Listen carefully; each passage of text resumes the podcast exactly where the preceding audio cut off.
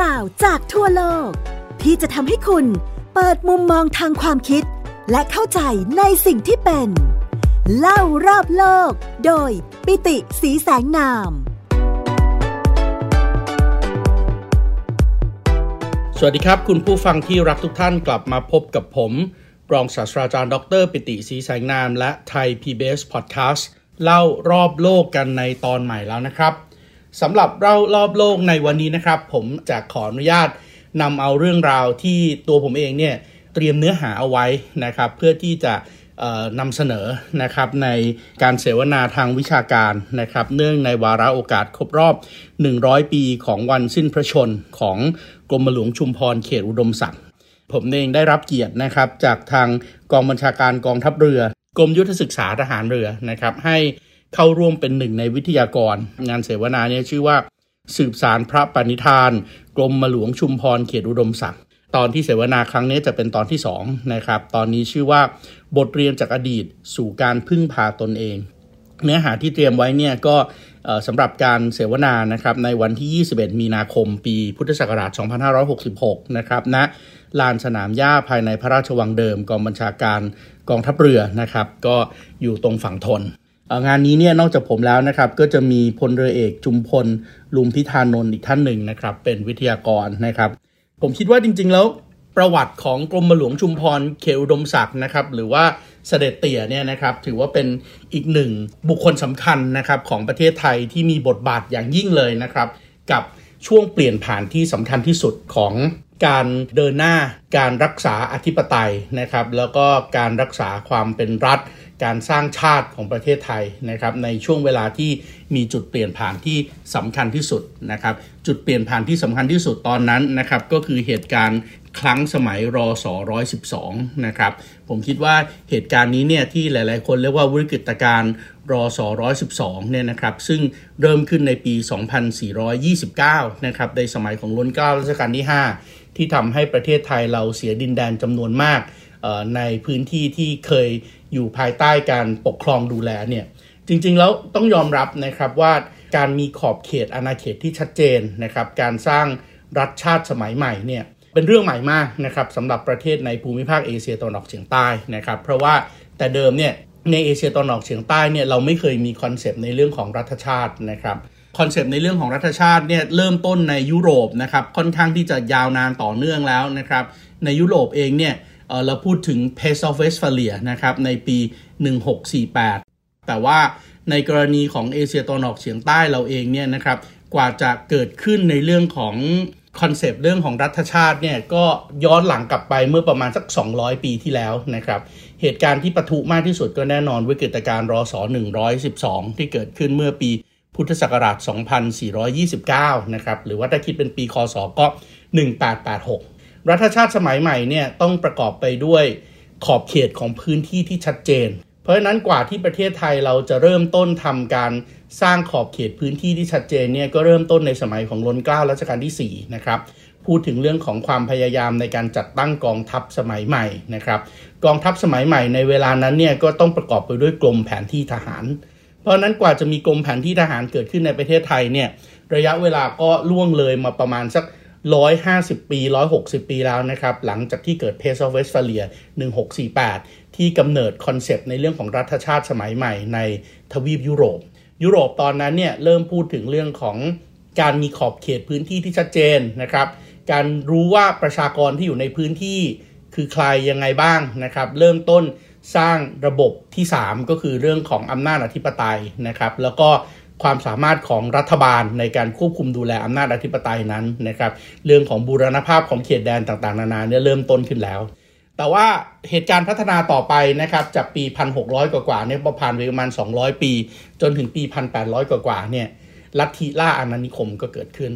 ลัทธิล่าอาณานิคมก็คือการไปรุกรานเขตแดนนะครับ โดยเฉพาะในพื้นที่ที่มันเป็นสีเทาๆครับของประเทศที่ยังมีคอนเซปต์ในเรื่องของรัฐชาติที่ยังไม่ เข้มข้นแข็งแรงนัก เพราะฉะนั้นไม่ว่าจะเป็นในเอเชียใต้ในเอเชียตะวันออก ในเอเชียตะวันออกเฉียงใต้ในแอฟริกาเนี่ยนะครับที่พื้นที่ต่างๆ มันไม่ได้เคยมีความคิดเรื่องพวกนี้มาก่อนนะครับที่ดินสมัยก่อนก็ถือแทบจะเรียกได้ว่าเป็นสมบัติส่วนกลางกรรมสิทธิ์ส่วนตัวก็แทบจะมีน้อยมากนะครับถึงแม้ในอดีตเราจะเคยได้ยินในเรื่องของศักดินาถูกต้องไหมครับ ที่บอกว่าโอ้คนนี้นี่มีศักดินานะครับมี นากี่ไร่นะครับอันนั้นมันก็ไม่ได้เป็นจำนวนไร่ของที่นาจริง ๆ ที่เขาครอบครองนะครับ แต่ว่ามันก็เป็นเหมือนกับการบอกยศถาบรรดาศักดิ์มากกว่าว่า ใครรับราชการแล้วก็มีอำนาจในการตัดสินใจมากน้อยแค่ไหน ซึ่งแน่นอนนะครับว่ากรมหลวงชุมพรเขตอุดมศักดิ์เองเนี่ยก็ถือว่าเป็นบุคคลสำคัญท่านหนึ่งนะครับ ที่มีพระประสูติขึ้นนะครับในช่วงเวลาที่เป็นช่วงเวลาที่เป็นหัวเลี้ยวหัวต่อนะครับ แล้วก็คุณผู้ฟังหลาย ๆ ท่านก็คงจะทราบแล้วแหละนะครับ ว่า พระเจ้าบรมวงศ์เธอกรมหลวงชุมพรเขตอุดมศักดิ์เองเนี่ยนะครับก็ถือว่าเป็นพระเจ้าบรมวงศ์เธอชั้น5นะครับเป็นพระองค์เจ้าชั้นเอกนะครับเป็น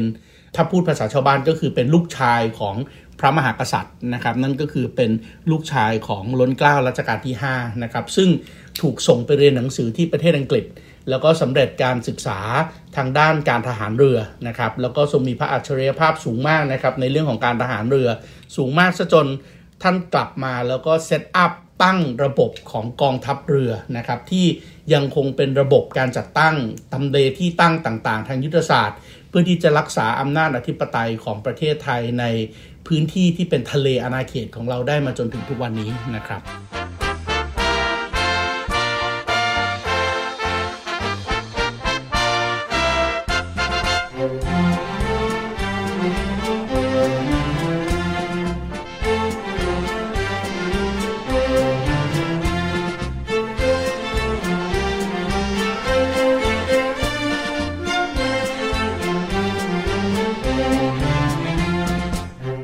ก็ขออนุญาตนำเอาประวัตินะครับ ผมเชื่อว่า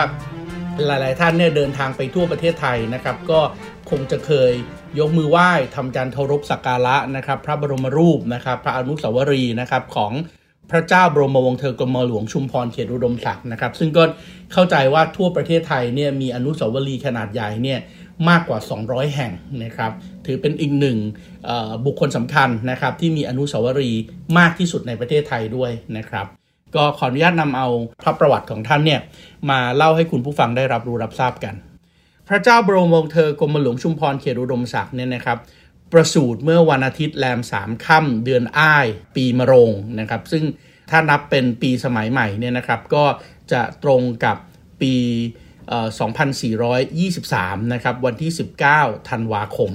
วันที่ 19 ธันวาคม ปีพุทธศักราช 2423 เนี่ยนะครับ ถ้าเกิดว่าคิดกลับไปเป็นปีคศก็คือปี 1880 ระยะเวลาเพียงแค่ 6 ปีนะครับ ก่อนที่จะเกิดเหตุการณ์รัตนโกสินทร์ศก 112 นะครับ ซึ่งตอนนั้นเนี่ยประเทศไทยเราเริ่มถูกลุกลานนะครับ แล้วก็วิกฤตการณ์นี้ก็ยืดเยื้อเรื้อรังเป็นระยะเวลาร่วมๆ 20-30 ปีนะครับ ซึ่งก็เป็นห่วงเวลาเดียวกันเลยนะครับ กับที่กรมหลวงชุมพรเนี่ย ทรงเดินทางไปศึกษาต่อที่ประเทศอังกฤษในวิชาการทัพเรือ เมื่อแรกประสูติเนี่ยนะครับ ท่านมีพระนามเดิมนะครับว่า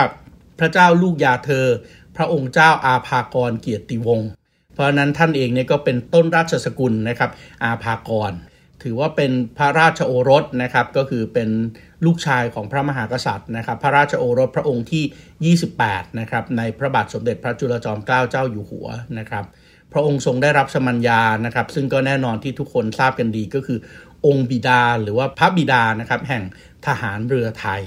ท่านเป็นพระราชโอรสในพระบาทสมเด็จพระเจ้าอยู่หัวนะครับ แล้วก็เป็นพระราชโอรสพระองค์แรกเลยนะครับ ที่ประสูติแด่เจ้าจอมมารดาโหมด ซึ่งเจ้าจอมมารดาโหมดเนี่ยก็ถือว่าเป็นเจ้าจอมมารดาที่มีความสำคัญนะครับ เพราะว่า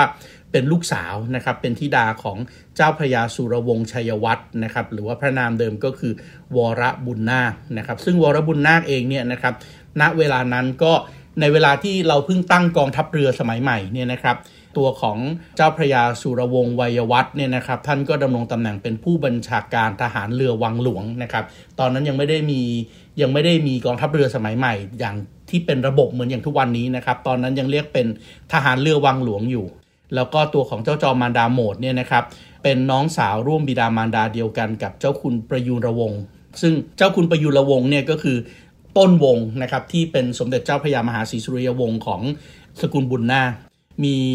อนุชานะครับมีน้องชายนะครับร่วมพระมารดาอีกสององค์นะครับก็คือพระเจ้าบรมวงศ์เธอพระองค์เจ้าอรองค์อักขยุพานะครับแล้วก็พระเจ้าบรมวงศ์เธอกรมหมื่นชัยยาศรีสุริโยภาสซึ่งก็ ถือว่าเป็นอีกหนึ่งเจ้านายนะครับที่ในที่สุดเนี่ยเป็นต้นราชสกุลสุริยง ตัวของกรมหลวงชุมพรเขตอุดมศักดิ์หรือว่าพระเจ้าลูกยาเธอพระองค์เจ้าอาภากรเกียรติวงศ์เนี่ยนะครับถือว่าเป็นพระพาดาหรือว่าลูกพี่ลูกน้องนะครับกับพระนางเจ้าสุวัฒนาพระวรราชเทวี พระนางเจ้าสุวัฒนา พระวรราชเทวีเนี่ยก็ถือว่าเป็นอีกหนึ่งบุคคลสำคัญถูกต้องไหมครับ เพราะว่าท่านเองเนี่ยเป็นพระวรราชเทวีในพระบาทสมเด็จพระมงกุฎเกล้าเจ้าอยู่หัวนะครับหรือว่าล้นเกล้ารัชกาลที่ 6 พระนางเจ้าสุวัฒนา พระวรราชเทวีเนี่ยนะครับก็ได้ประสูติพระราชธิดาให้กับล้นเกล้ารัชกาลที่ 6 เพียงพระองค์เดียวในรัชกาลนี้นะครับนั่นก็คือสมเด็จพระเจ้าพระคินีเธอเจ้าฟ้าเพชรรัตนราชสุดาสิริโสภา พันวดี ซึ่งก็ทรงมีพระประสูติเนี่ยได้ได้เพียงหนึ่งวันนะครับ ก่อนที่ในหลวงล้นเกล้ารัชกาลที่6เนี่ยจะเสด็จสวรรคต เพราะนั้นก็ถือว่าถ้าดูจากตัวพระราชประวัติในเรื่องของ Family Tree นะครับ ในเรื่องของครอบครัวของกรมหลวงชุมพรเขตอุดมศักดิ์เนี่ยก็อย่างที่บอกนะครับว่า ถือว่าเป็นระดับพระเจ้าบรมวงศ์เธอชั้น5นะครับเป็นพระองค์เจ้าชั้นเอกนะครับเพราะว่าถือว่าเป็นพระพี่น้องนะครับที่ใกล้ชิดกันมากนะครับกับล้นกล้ารัชกาลที่ 6 พระองค์เจ้าอาภากรเกียรติวงศ์เนี่ยนะครับเริ่มทรงเข้าเป็นนักเรียนในชั้นต้นเนี่ยที่โรงเรียนพระตำหนักสวนกุหลาบแล้วก็เมื่อมีพระชันษาได้ 13 ปีนะครับก็หลังจากที่เกิดเหตุการณ์รอสอ112 แล้วเนี่ยนะครับประเทศไทยก็บอกว่าเราจะต้องพัฒนากองทัพของเราให้เข้มแข็งนะครับ เราจะต้องพัฒนาคอนเซปต์ในเรื่องของรัฐชาติของเราให้เข้มแข็ง ดังนั้นสังเกตดูนะครับว่าเจ้าฟ้านะครับ พระราชวงศ์ชั้นสูงเนี่ยตอนนั้นที่เป็นระดับพระเจ้าลูกยาเธอก็คือลูกชายของในหลวงรัชกาลที่5เนี่ยเมื่อถูกส่งไปเรียนหนังสือ ก็จะถูกส่งไปเรียนหนังสือต่อหน้าประเทศ ซึ่งก็แน่นอนนะครับในทางการเมืองความสัมพันธ์ระหว่างประเทศเนี่ยเมื่อเรามีประเด็นอยู่กับฝรั่งเศสที่เข้ามารุกรานนะครับในเรื่องของรอสอ112เราก็ส่งเจ้านายของเราไปเรียนที่ประเทศอังกฤษ ซึ่งก็เป็นคู่แข่งกับฝรั่งเศสด้วยนะครับเพื่อถ่วงดุลอำนาจตรงนี้นะครับ จ้านายชั้นผู้ใหญ่นะครับของประเทศไทยเนี่ยก็จะได้รับการศึกษาจากประเทศอังกฤษจะเป็นส่วนใหญ่ พระบาทสมเด็จพระมงกุฎเกล้าเจ้าอยู่หัวนะครับล้นเกล้ารัชกาลที่6เนี่ยทรงศึกษาวิชาอยู่ที่ประเทศอังกฤษหลายแขนงนะครับทรงสำเร็จการศึกษาทางการอาหารจากโรงเรียนในร้อยแซนเฮิร์สนะครับแล้วก็เข้ารับราชการอยู่ที่กรมทหารราบเบลเดอรัมนะครับซึ่งก็เป็นกรมทหารราบสำคัญของประเทศอังกฤษ ควบคู่กับการศึกษาทางด้านวิชาการทหารเนี่ยล้นเกล้ารัชกาลที่6ซึ่งเรียนทหารบกจบแล้วนะครับ ก็ทรงศึกษาต่อนะครับ ที่วิชาประวัติศาสตร์และกฎหมายของวิทยาลัย Christ Church มหาวิทยาลัยออกซฟอร์ดนะครับ ก็เรียนหนังสืออยู่ที่นั่นเป็นระยะเวลาประมาณ 2 ปี จบการศึกษานะครับ แต่ว่าไม่ได้อยู่ร่วมในพระราชพิธีปริญญาบัตรนะครับ ประสาทปริญญา เพราะว่าท่านเองเนี่ยมีภาวะไส้ติ่งอักเสบนะครับ ก็เลยต้องไปรักษาตัวที่โรงพยาบาล ในขณะที่พระองค์เจ้าอาภากรเกียรติวงศ์เนี่ยนะครับเมื่อพระชันษาหรืออายุได้ 13 ปีนะครับพระบาทสมเด็จพระจุลจอมเกล้าเจ้าอยู่หัวเนี่ยก็ทรงพระกรุณาโปรดเกล้าให้เสด็จไปทรงศึกษาต่อณประเทศอังกฤษเช่นเดียวกันนะครับ ก็ไปในทริปเดียวกันเลยนะครับกับพระบาทสมเด็จพระมงกุฎเกล้าเจ้าอยู่หัว ซึ่งขณะนั้นเนี่ยนะครับก็ทรงดำรงพระอิสริยศักดิ์เป็นสมเด็จพระเจ้าลูกยาเธอเจ้าฟ้ามหาวชิราวุธ ก็ไปพร้อมกันนะครับในปี 2436 ในหลวงรัชกาลที่ 6 เรียนต่อทางด้านทหารบกกรมหลวงชุมพรเขตอุดมศักดิ์นะครับทรงเข้าศึกษาต่อในโรงเรียนในเรือของประเทศอังกฤษ ต่อจากเข้าโรงเรียนในเรือนะครับในปี 2439 ก็ทรงเรียนต่อในวิทยาลัยทหารเรือนะครับต่อจากวิทยาลัยทหารเรือนะครับก็จบโรงเรียนปืนใหญ่ โรงเรียนตอปิโดนะครับแล้วก็ได้เลื่อนยศนะครับก่อนที่จะออกจากราชการของอังกฤษเนี่ยนะครับอยู่ในราชนาวีอังกฤษด้วยยศเป็นเรือเอก นะครับแล้วก็ทรงปฏิบัติภารกิจอยู่ที่อังกฤษเป็นเวลา 6 ปีเศษ คุณกำลังฟัง เล่ารอบโลก โดยปิติสีแสงนาม ทางไทย PBS Podcast ส ระองค์เจ้าอาภากร หรือว่ากรมหลวงชุมพรเขตรมศักดิ์เนี่ยเสด็จกลับประเทศไทยนะครับในวันที่ 23 มิถุนายนนะครับปี 2443 นะครับแล้วก็ได้รับพระราชทานยศเป็นนายเรือโท นายเรือโทเนี่ยถ้าเทียบกับปัจจุบันนี้ก็จะเป็นตำแหน่งนาวาตรีนะครับแล้วก็ได้รับการเฉลิมพระอิสริยยศจากพระองค์เจ้าอาภากรนะครับหรือว่าพระองค์เจ้าอาภากรเกียรติวงศ์เนี่ยนะครับชื่อเต็ม ก็ได้รับพระราชทานพระอิสริยยศนะครับ เป็นพระองค์เจ้าต่างกรมนะครับ ก็คือดูแลกรมต่างๆนะครับ เป็นกรมมหมื่นนะครับท่าเริ่มต้นโดยการเป็นกรมมหมื่นก่อนกรมมหมื่นชุมพรเขตอุดมศักดิ์การเขียนพระราชอิสริยยศในเวลานั้นเนี่ยตอนที่เป็นกรมมหมื่นเนี่ยคำว่าเขตอุดมศักดิ์เนี่ยคำว่าเขตยังเขียนแบบเดิมอยู่นะครับ เวลาเขียนแบบเดิมเนี่ยจะมีรากมาจากภาษาทางด้านสันสกฤตแล้วก็ภาษาเขมรนะครับ เพราะฉะนั้นเวลาเขียนเนี่ยจะเขียน สระเอ ขอไข่ต่อเต่ารอเรือนะครับ แต่อ่านว่าเขตนะครับรอเรือเนี่ยเป็น silent sound นะครับก็อ่านว่าเขตเหมือนที่เราเรียกท่านทุกวันนี้แหละครับกรมหลวงชุมพรเขตอุดมศักดิ์แต่ว่าจะมีรอเรืออยู่ตรงท้ายคำว่าเขตด้วยกรมหมื่นชุมพรเขตอุดมศักดิ์นะครับที่เป็นพระองค์เจ้าต่างกรมเนี่ยก็ดำรงตำแหน่งสำคัญเป็นรองผู้บัญชาการกรมทหารเรือ ตอนนั้นทหารเรือยังเป็นกรมอยู่นะครับ แล้วก็อีกตำแหน่งสำคัญที่เป็นการวางรากฐานให้กับการศึกษาทหารเรือสมัยใหม่เลย ก็คือทรงดำรงตำแหน่งเป็นเจ้ากรมยุทธศึกษาทหารเรือ บทบาทสำคัญของกรมหมื่นชุมพรเขตอุดมศักดิ์ณเวลานั้นเนี่ยก็คือพระองค์ได้ทรงแก้ไขปรับปรุงระเบียบราชการนะครับต่างๆ ในโรงเรียนในเรือ นอกจากจะไปปฏิรูปโรงเรียนในเรือแล้วนะครับ ท่านยังเป็นครูด้วยนะครับ ท่านเป็นอาจารย์โรงเรียนในเรือนะครับ สอนวิชาซึ่งสมัยก่อนเนี่ยเราไม่ได้มีบุคลากรที่มีความเชี่ยวชาญหรือมีความรู้ ซึ่งเรื่องนี้เป็นเรื่องที่ค่อนข้างที่จะเป็นวิทยาศาสตร์ที่ซับซ้อนนะครับ นั่นก็คือวิชาดาราศาสตร์ วิชาตรีโกณมิติ วิชาพิชคณิต แล้วก็วิชาอุทกศาสตร์ วิชาการเดินเรือเลขาคณิต ซึ่งวิชาเหล่านี้เนี่ยเมื่อก่อนนี้เราต้องใช้ฝรั่งนะครับทำหน้าที่เป็นผู้ให้บริการนะครับ เราก็เอาซอร์สงานพวกนี้ให้กับฝรั่ง เพราะว่าต้องใช้ความรู้ระดับสูงนะครับ หลาย ๆ ท่านอาจจะรับรู้รับทราบแล้วว่าเวลาเดินเรือ โดยเฉพาะการเดินเรือในทะเลลึกนะครับ โดยเฉพาะในการเดินเรือตัดข้ามมหาสมุทรเนี่ย สมัยก่อนยังไม่มี GPS นะครับ เพราะนั้นเมื่อไม่มี GPS ทหารเรือเนี่ยจะต้องมองมุมอาซิมุตนะครับก็คือมุมจากระดับสายตาเงยหน้าขึ้นไปบนท้องฟ้า แล้วใช้วิธีดาราศาสตร์ กับวิชาการเดินเรือเลขาคณิต ในการที่จะคำนวณโดยใช้เครื่องมือทางคณิตศาสตร์ที่เรียกว่าตรีโกณมิตินะครับมุมต่างๆ การคำนวณพิชคณิตต่างๆ เพื่อที่จะหาองศาว่าตอนนี้เรืออยู่ที่เส้นรุ้งที่เท่าไหร่ เส้นแหวงที่เท่าไหร่ จะได้ได้เอามาทาบในแผนที่ได้ แล้วรู้ว่าพิกัดของเรือณปัจจุบันลอยลำอยู่กลางทะเลตรงไหนในโลก แล้วตั้งเข็มทิศให้ตรงกับทิศทางของเป้าหมายที่จะเดินทางไปนะครับ เพราะนั้นลองนึกภาพดูว่าถ้าไม่มีองค์ความรู้แบบนี้เนี่ยก็ไม่สามารถที่จะเดินเรือข้ามมหาสมุทรได้ ก็จะเดินเรือได้แค่การลัดเลาะไปตามอ่าวต่างๆ เพราะนั้นการเดินเรือระยะไกลเนี่ยคนที่เป็นคนสถาปนาวิชานี้ขึ้นมาในโรงเรียนในเรือนี่ก็คือกรมหลวงชุมพรเขตอุดมศักดิ์ ท่านทรงเป็นกำลังสำคัญนะครับที่ทำให้ในที่สุดแล้วเนี่ยล้นเกล้ารัชกาลที่5นะครับพระบาทสมเด็จพระจุลจอมเกล้าเจ้าอยู่หัวทรงเห็นความสำคัญนะครับแล้วก็โปรดเกล้าพระราชทานพระราชวังเดิม ให้เป็นที่ตั้งของโรงเรียนในเรือนะครับเพราะฉะนั้นพระราชวังเดิมเนี่ยก่อนที่ปัจจุบันนี้จะเป็นกองบัญชาการกองทัพเรือเนี่ยเคยเป็นที่ตั้งของโรงเรียนในเรือมาก่อนนะครับโดยโรงเรียนในเรือเนี่ยเริ่มต้นนะครับเมื่อวันที่ 20 พฤศจิกายนปี พุทธศักราช 2449 นะครับทำให้กิจการทหารเรือเนี่ยเกิดความมั่นคงขึ้นมานะครับแล้วก็แน่นอนเมื่อได้รับพระราชวังเดิมในวันนี้นะครับดังนั้นวันที่ 20 พฤศจิกายนของทุกปีเนี่ยกองทัพเรือก็ถือว่าวันนี้เป็นวันกองทัพเรือนอกจากบทบาทในกองทัพเรือที่สำคัญแล้วนะครับบทบาทในทางการเป็นที่ปรึกษาราชการแผ่นดิน โดยเฉพาะประเด็นในเรื่องความมั่นคงเนี่ยก็ถือว่าท่านเองก็ทำหน้าที่อย่างเต็มที่นะครับ เพราะว่าท่านดำรงตำแหน่งเป็น องคมนตรีนะครับในพระบาทสมเด็จพระจุลจอมเกล้าเจ้าอยู่หัวนะครับ แล้วก็ต่อเนื่องนะครับเป็นองคมนตรีในพระบาทสมเด็จพระมงกุฎเกล้าเจ้าอยู่หัวด้วยนะครับ เพราะว่าพระบาทสมเด็จพระมงกุฎเกล้าเจ้าอยู่หัวเนี่ยนะครับก็ถือว่าเป็นพระโอรสพระองค์ที่ 32นะครับใน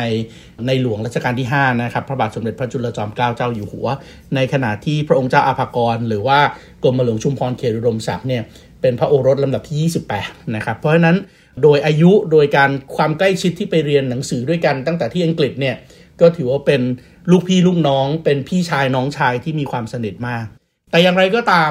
ความเป็นพี่ชายและน้องชายที่สนิทกันแค่ไหนก็ตามเนี่ย มันก็มีเรื่องที่กระทบกระทั่งกันบ้างนะครับก็คือปีพุทธศักราช 2454 เนี่ยพระบาทสมเด็จพระมงกุฎเกล้าเจ้าอยู่หัว ซึ่งเวลานั้นท่านได้ขึ้นครองราชแล้วนะครับล้นเกล้ารัชกาลที่ 6 ขึ้นครองราชปี 2453 นะครับได้โปรดให้พระองค์เจ้าอาภากร หรือว่ากรมหลวงชุมพรเขตอุดมศักดิ์เวลานั้นคือกรมหมื่นชุมพรเขตอุดมศักดิ์เนี่ยออกจากราชการอยู่ชั่วระยะเวลาหนึ่ง แต่ก็ไม่ได้นานนะครับระยะเวลาประมาณ 6 ปี หลังจากนั้นท่านเองก็กลับเข้ารับราชการอีกครั้งหนึ่งนะครับ แล้วก็ได้รับการโปรโมทในตำแหน่งที่สูงขึ้นด้วย ซึ่งเรื่องนี้เป็นประเด็นอีกประเด็นหนึ่งที่น่าสนใจมากนะครับว่าทำไมกรมหมื่นชุมพรเขตอุดมศักดิ์ณเวลานั้น ต้องออกจากราชการมีการศึกษานะครับ แล้วก็มีลายพระหัตถ์เขียนไว้เองเลยของล้นเกล้ารัชกาลที่6นะครับ จริงๆ แล้วล้นเกล้ารัชกาลที่ 6 เองเนี่ยก็เป็นเจ้านายที่ โกรธง่ายหายเร็วนะครับ เพราะฉะนั้นในช่วงเวลาที่โกรธเนี่ยก็อาจจะมีการลงโทษไปนะครับ ซึ่งเรื่องที่ลงโทษเองจริง ๆ ก็เป็นเรื่องที่มีสาเหตุมาจากหลากหลายสาเหตุนะครับ แต่ว่าในที่สุดเมื่อความจำเป็นของชาติมาถึง อย่างเช่นเรื่องของในหลวงรัชกาลที่ 6 มีพระราชประสงค์นะครับ ในการที่จะจัดหาเรือรบเมื่อมาเสริมแสนยานุภาพของประเทศไทยนะครับ ดังนั้นเมื่อต้องมีการจัดหาเรือรบหลวงลำใหม่ ที่เดี๋ยวจะได้ชื่อว่าเรือรบหลวงพระล่วงเนี่ยทีมงานเสนาบดีที่ได้รับการแต่งตั้งขึ้นเป็นพิเศษ เพื่อเดินทางไปอังกฤษไปแสวงหานะครับไปสอหาจัดซื้อจัดจ้างนะครับเรือลบหลวงพระล่วงเนี่ยก็คือนำทีมโดยกรมมหมื่น ชุมพรเขตอุดมศักดิ์หรือว่ากรมหลวงชุมพรเขตอุดมศักดิ์นี่แหละ